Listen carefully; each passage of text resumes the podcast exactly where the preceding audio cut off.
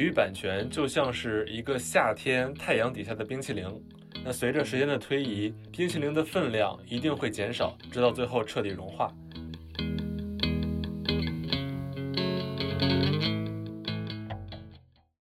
大家好，我是刘亦菲。这期一上来先说一个新消息，前几天我们懒熊体育拿到了一个独家信息，今年的 F 一到现在已经比了两个多月了。但是在国内一直没有新媒体端的平台播，呃，现在只有电视端的五星体育和广东体育。那现在我们拿到的消息是，中国电信跟 F1 方面已经谈妥了价格，很快就会开始在电信天翼的各个平台开始转播了。因为涉及到一些下游的制作跟播出端的安排，所以大概率是会从加拿大站开始播。如果进展极快的话，也有小概率的可能会从这周的阿塞拜疆站开始。呃，具体的话要看中国电信那边的官宣时间。如果运气极好，他们进展很快的话，可能我们这期节目上线的时候，他们就已经官宣了。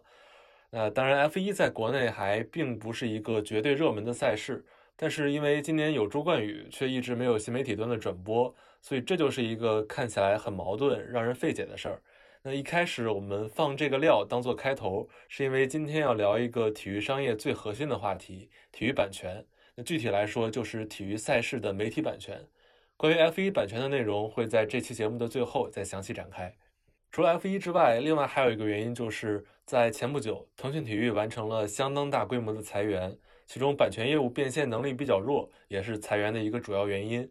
所以今天我们就争取用一整期的节目，把体育版权这个事儿给聊透。为什么说体育版权是整个体育商业的核心呢？首先，我们之前的节目里已经说过。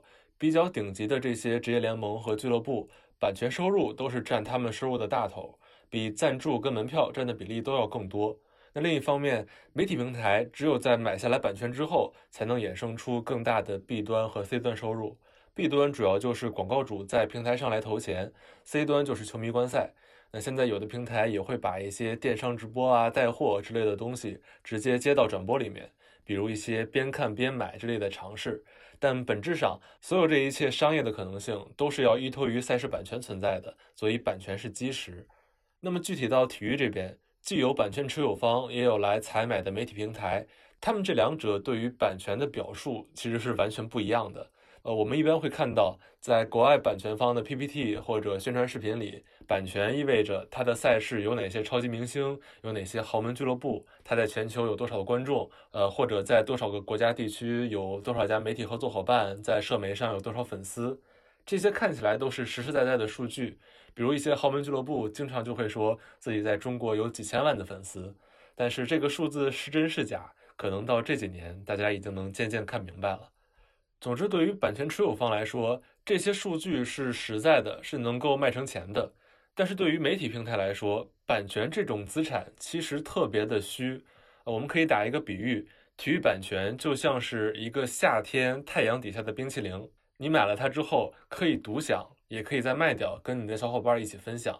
但不管你最终是否享用它，和谁一起分享，这个冰淇淋都只能出现在夏天，并且会暴露在太阳底下。那对于体育版权来说，它也是在限定时间、限定地点、限定渠道才有可能完成变现的。更关键的是，那随着时间的推移，冰淇淋的分量一定会减少，直到最后彻底融化。就比如你买了奥运会的版权，那奥运会之后比赛就没有人看了，没有几个人会看重播的。所以体育版权其实是一种消耗品。呃，但如果我们看其他影视作品、影视剧的版权，可能它在一段时间热播以后，即使过了这段时间，依然会有很多人来看它。所以这两种版权的逻辑还完全不一样。体育赛事的时效性就造成了体育版权是一个会融化很快的冰淇淋。中国真正开始有所谓的体育版权市场，大概是从二零一零年左右开始的。呃，因为在那之前，赛事版权的主要买家都是电视平台。在那之后，网络带宽、直播技术渐渐发展，后来越来越多的网络媒体平台开始有能力来转播比赛了。那买家多了之后，也就有了所谓的版权市场。像最早的新兴体育，还有新浪、搜狐等等四大门户网站，到后来乐视体育异军突起，然后乐视倒下的也很快，那这个衣钵很快就传给了 PP 体育，再到现在的腾讯体育、爱奇艺体育，还有咪咕。呃，当然这些买家活跃的时间也都是交错着的。在过去的这大概十二年的时间里，买过顶级体育赛事版权的媒体平台绝对有两位数之多。我们只看足篮球里面最热门的两个赛事 NBA 和英超。如果把腾讯体育和腾讯视频看成两家的话，在过去的十二年里面，这两项赛事的版权买家都已经换了三次。那相当于这些顶级的赛事版权是那种大家都想要，但到了手之后，这些边形基本上都画在手里亏掉了，然后再换成下一家来买。在周而复始，因为其实想靠版权这个冰淇淋赚到钱的话，难度简直不亚于户口夺食。如果你不给这个冰淇淋遮阳，不奋力的来吆喝、呼朋唤友来捧场，把它再分销卖出去，版权这个冰淇淋很容易的就会融化在手里，不仅无人问津，到最后可能还什么都留不下，可能还会弄脏手。但是如果你做好了的话，围观的人越来越多，大家就会都想要。那下次你在买版权、买这个冰淇淋的时候，卖家就会涨价涨得越来越狠。所以对于这些媒体平台来说，这就是一种进退两难的情况。在这儿我们可以举两个例子。我们先说腾讯，呃，腾讯体育在过去几年在 NBA 的运营上其实做得相当好，球迷的数量一直稳步提升。呃，要不是遇到了莫雷事件，NBA 现在在中国的商业状况肯定还会更好。但是它运营的好，导致了什么结果呢？在二零一九年，腾讯跟 NBA 谈续约的时候，其他平台也都非常虎视眈眈地盯着 NBA 这块大蛋糕，都想来抢。那结果就是，腾讯花了比之前那个周期三倍的价钱，才把这个合同续下来。从二零二零年到二零二五年是五年十五亿美元。但是你说，腾讯真的能靠卖广告、卖会员来把这个成本收回来吗？根本是不可能的。这个我们从腾讯体育直播比赛的时候卖的什么广告就能看出来。之前都是一些运动装备、租车等等比较正常的品类，而且很多都是这些 NBA 球星代言的。那反观现在，避孕套、三金片、植发都是一些没有那么上得了台面的品类。啊，当然你说腾讯和 NBA 想这样吗？肯定不想。那谁不想自己的 logo 旁边是一个更高端的品牌？但现实就是转播商实在需要钱。调性之类的就只能先往后放一放了。所以，虽然很多的媒体平台都说版权是自己的护城河，但是真的是这样的吗？呃，短期来看，版权确实能带来一些热度，但是，一旦当这些热度过去以后，你必须要算清楚账的时候，到底版权是福还是祸，就很难说了。在过去这十二年左右，真正通过体育版权挣到钱的，几乎只有一家，就是新英体育。他们主要是依靠版权分销来实现盈利的，这也是第二个我想详细说的例子。不过，在展开新英的例子之前，我们先要把这些媒体平台归归类，看看他们属于哪一种买家，这样就能更好的理解他们买体育版权的目的以及最后的命运。在传统的商业领域里面，商业的品牌一般分为四类：产品品牌、渠道品牌、导购品牌和供应链品牌。我们继续用冰淇淋来举例。首先，产品品牌就是生产和销售产品的，比如生产销售冰淇淋的哈根达斯。那渠道品牌就是给商品提供销售场所的，比如给哈根达斯提供销售平台的。我们举个例子，京东。那导购平台就是帮助消费者做出消费决策的这些品牌，比如不知道大家听没听过一个叫精品购物指南的东西，他们的作用就是来刊登哪里卖的哈根达斯最好吃。第四种就是供应链品牌，负责供应链的。比如给哈根达斯提供牛奶、巧克力等等原材料的一些美国的食品供应链巨头。按照这样类比的话，中国的体育互联网视频媒体也可以分成这四类，我们就一个一个来说一说他们的活法。那首先，产品品牌，我们这些年看球所登录的腾讯体育、爱奇艺体育、PP 体育、乐视体育等等，其实都属于产品品牌。他们会自己买原材料，也就是版权，然后自己加工，也就是自己建演播室、找解说、包装、招商，接着在自己发行和宣传，也就是在自己的平台转播，在自己的各个平台去营销推广。那这些品牌就相当于是体育媒体领域的哈根达斯。那这些产品品牌想要做大的话，它的冰淇淋的原材料，也就是体育版权，需要特别优质、种类丰富，而且生产工艺得精良，宣传推广得给力，用户服务也得到位。所以，巅峰时期，乐视体育的手里大概有三百一十种赛事版权，他们整个团队人数也超过了一千人。另外，最能给他们宣传、带流量的解说，他们当时基本上能请到的也都请到了。那乐视体育做的是全品类，腾讯体育就是把某一种口味的冰淇淋一网打尽。像头部的篮球赛事资源，其实都在腾讯。他们团队人数最多的时候，大概有三百五十人左右。所以无论是乐视还是腾讯，都能把产品做得比较好。但随之而来的后果就是采购的版权的成本同样很高。那我们知道，做产品想要盈利的话，非常关键的就是成本控制，也就是版权的采购价。但事实上，版权的收入和成本简直就差着几条街，想要盈利根本不可能。所以这些平台基本上都是在亏钱的。呃，也有种说法是，腾讯体育在二零二零年之前，也就是 NBA 的新周期版权涨价之前，差不多能保持盈亏平衡。但是在新周期，它肯定是亏的。这是第一种产品品牌。刚才说的第二种是渠道品牌。在体育版权的市场里，最典型的渠道品牌就是咪咕。当然，还有马上要播 F1 的电信天翼，呃，因为移动、电信这些运营商，它本质上就是信号的通道。那他们的子公司，比如咪咕，他们在体育媒体领域的定位也是相当于渠道，只不过是一种自营式渠道，所有的版权都是他们自行采购的。打个比方，咪咕就相当于体育媒体领域的京东自营店。那当然了，咪咕体育目前也有一部分正在往刚刚说的第一种产品品牌靠拢。但它一开始确实是一个渠道品牌。大家在看咪咕比赛的时候，估计都能注意到，比赛画面的右上角或者左上角经常贴着一些其他平台的 logo。呃，现在主要是央视，之前有的时候是 PP 体育。因为咪咕的版权基本上都是从其他的媒体平台分销买来的，那这就是典型的渠道品牌的特点。只要能在我这儿买到货，能看到比赛就可以。至于货上贴着哪一家的标，对他来说其实无所谓。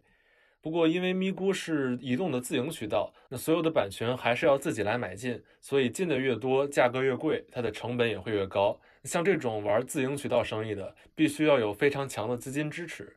呃，咪咕大概是在一八年开始进入体育版权市场，当时正是价格最高的时候，所以咪咕这几年的成本大家可想而知。那咪咕在这种成本下还能做下去，肯定是因为有中国移动这个靠山。但问题是中国移动想要通过咪咕来做到什么？或者说，如果哪天移动觉得咪咕达不到他所期待的效果，那咪咕这种自营式渠道恐怕就很难再做下去了。这是第二种。那第三种，我们叫它导购品牌。在体育媒体里面，最典型的例子就是直播吧、虎扑、懂球帝。那他们每天都会搜集发布比赛的这些直播链接，然后把流量分发出去，相当于体育媒体领域的一种购物指南。严格来说，这几家都是不直接花大价钱的。懂球帝这两年虽然开始买了一些比赛版权，但目前为止应该还是一种金额比较小的尝试，主要还是导购分发的功能。那对于这部分导购品牌来说，卖不卖冰淇淋、播不播比赛其实都不重要，重要的是这些平台有流量。如果你想知道哪儿在播比赛，就可以来问我。所以这几家都属于轻资产运营，规模也不大，但他们船小嘛，也比较好掉头。那最后一种就是供应链品牌，这就要说到新兴体育了。新兴体育这些年最擅长的就是从 IP 持有方那儿买到版权，然后再分销给其他平台，也就是给同行提供原材料。他们做版权贸易的收入比单纯的播比赛卖广告的收入还要高。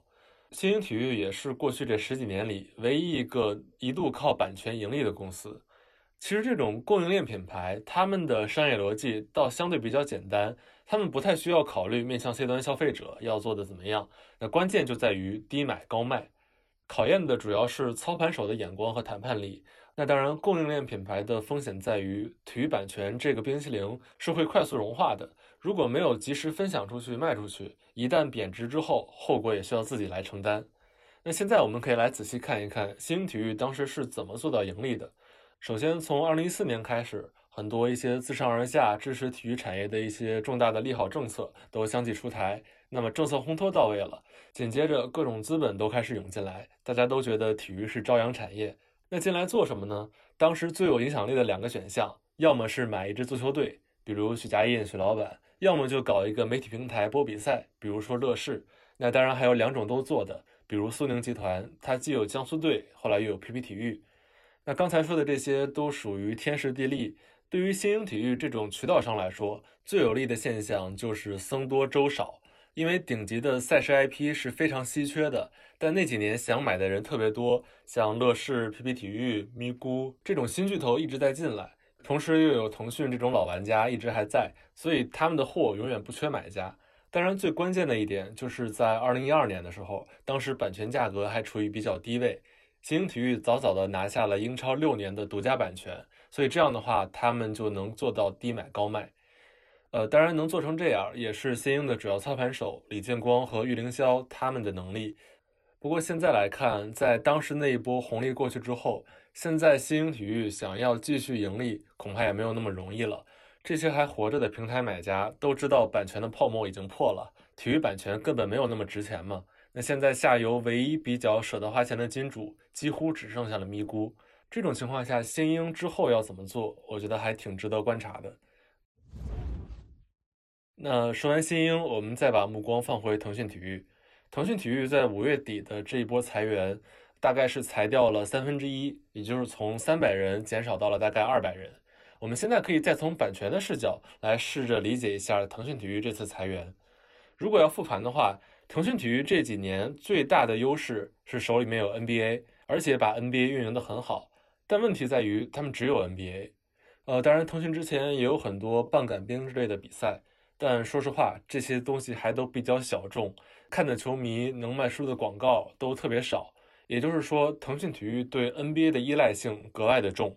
那我们现在再回头看一九年腾讯跟 NBA 续约的那个时间点，当时莫雷事件还没有发生，体育版权的市场也处在相对的高位，腾讯手里只有 NBA 这一道大餐，那它所有的体育内容的体系，它的会员体系都是围绕 NBA 来进行的。所以在谈判的时候，腾讯当时几乎是没有退路的。无论他的同行们把价格竞标到多高，腾讯体育在当时基本上都必须跟上。那否则的话，它整个腾讯体育的业务就已经没有支点了。最后的结果就是，腾讯体育花了之前大概三倍的钱才保住了 NBA。那虽然保住了，这也给腾讯体育后来的一系列变化，相当于是埋下了伏笔。因为 NBA 的版权成本实在太高了。高到腾讯体育自己根本很难支撑。那相比之下，腾讯视频它的用户跟营收规模都要大的很多。后来 NBA 的业务也一度的被转到了腾讯视频下面。这样一来，腾讯体育的地位就明显的下来，编制就开始松动了。呃，后来因为一些原因，这赛季的 NBA 业务实际上又转回了腾讯体育这边。那否则的话，这次裁员可能会来得更早。那说到这儿，可能就要问了。为什么腾讯体育不像之前的新英那样选择分销 NBA 的版权，或者跟其他平台来共享？因为在二零一五年之前，腾讯其实就是跟新浪一起播 NBA 的。那说实话，腾讯这两年其实也开始在做这个事儿，因为腾讯体育自身的运营能力跟大部分平台比还是要强一些的。就算它不是独家，但凭借它自身的积累，很多球迷还是会选择腾讯。那另外，在二零二一赛季的时候，当时腾讯是用一个超底价。大概一千万美元左右的价格拿到了英超那个赛季的版权，所以在某种程度上，腾讯这两年也是想通过其他赛事来减少对 NBA 的依赖。但是在疫情之后，这一切就都要考虑成本了。到了二一年，更多的平台缓过来，重新加入英超的竞标之后，腾讯这边就觉得再高的价格可能就算不过来账了，所以他们也就没有把英超续下去。那归根结底，二零一九年之前的腾讯还是因为有钱。